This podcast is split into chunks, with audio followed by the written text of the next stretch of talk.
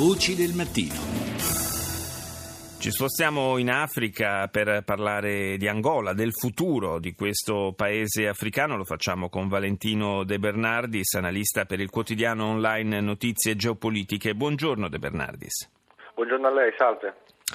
L'Angola si appresta, almeno sulla carta, a vivere un, un passaggio epocale, diciamo così, con eh, le elezioni, le prossime elezioni eh, di agosto che dovrebbero, secondo quanto annunciato dallo stesso presidente in carica, José Eduardo dos Santos, eh, segnare l'uscita di scena di, di quello che è uno dei leader più longevi del continente africano. Ma con quali prospettive? Buona domanda, sono giusto le prospettive quello che non si riesce a capire. Lo scorso venerdì 3 febbraio lo stesso Dos Santos, in sede del Comitato Centrale del Partito, del partito Stato, possiamo dire, del Fronte Nazionale di Liberazione dell'Angola, che guida il paese ormai da quasi 40 anni, a ripetere per l'ennesima volta la sua intenzione a non volersi ricandidare alle elezioni che ci saranno nel mese di agosto.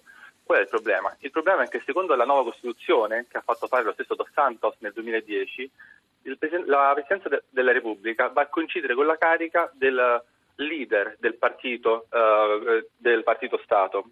Quindi abbiamo un Dos Santos che non si vuole ricandidare alla Presidenza della Repubblica, ma che vuole mantenere la carica di leader del, del partito.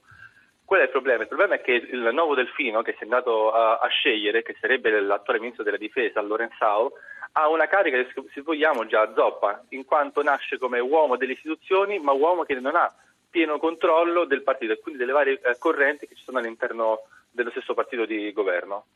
Eh, fra l'altro eh, questo candidato alla successione è, è, in campo da relativamente poco tempo, ha preso il posto eh, del, dell'ex eh, numero uno della società petrolifera eh, nazionale che poi è la vera cassaforte diciamo, del, dell'Angola.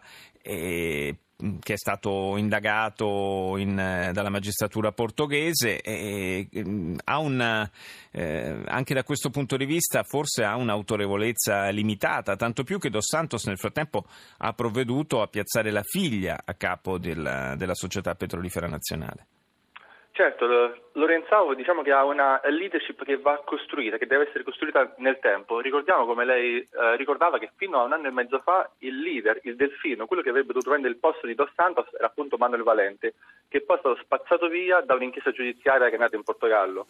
Uh, Dos Santos sì, è vero che lui farà un passo indietro, dovrebbe fare un passo indietro, anche se appunto si deve ancora capire come, ma è altrettanto vero che lui già ha iniziato a piazzare i figli sia la figlia, come lei ricordava, a capo della Sonangol, che è dell'industria petrolifera nazionale, ma anche il, il, figlio Filomeno, che lo ha messo a capo del fondo uh, sovrano angolano, nelle casseforti dello Stato. Quindi abbiamo un Dos Santos che dice di voler fare un passo indietro, però che manterrà il, il controllo del partito e ha messo i figli nelle casseforti dello Stato. Quella cosa importante, è che essendo l'Angola un paese in forte crisi economica, avere già i figli e quindi avere un contatto diretto con le ricchezze dello Stato, molto importanti in Africa, perché in quanto in Africa avere il controllo delle casse dello Stato vuol dire controllare effettivamente la spesa pubblica e anche la, uh, la spartizione, se vogliamo, delle ricchezze uh, del, del paese, è far sì che Dos Santos non sparirà completamente dalla, dalla scena politica ed economica. Ecco, ma insomma, come si dice certe volte, più che un, passo, un vero passo indietro, quello di Dos Santos eh, rischia di essere un, eh, un, passo di lato, insomma, per fare spazio alla nuova generazione della sua famiglia. Io ringrazio Valentino De Bernardis, analista del quotidiano online Notizie Geopolitiche, grazie di essere stato con noi.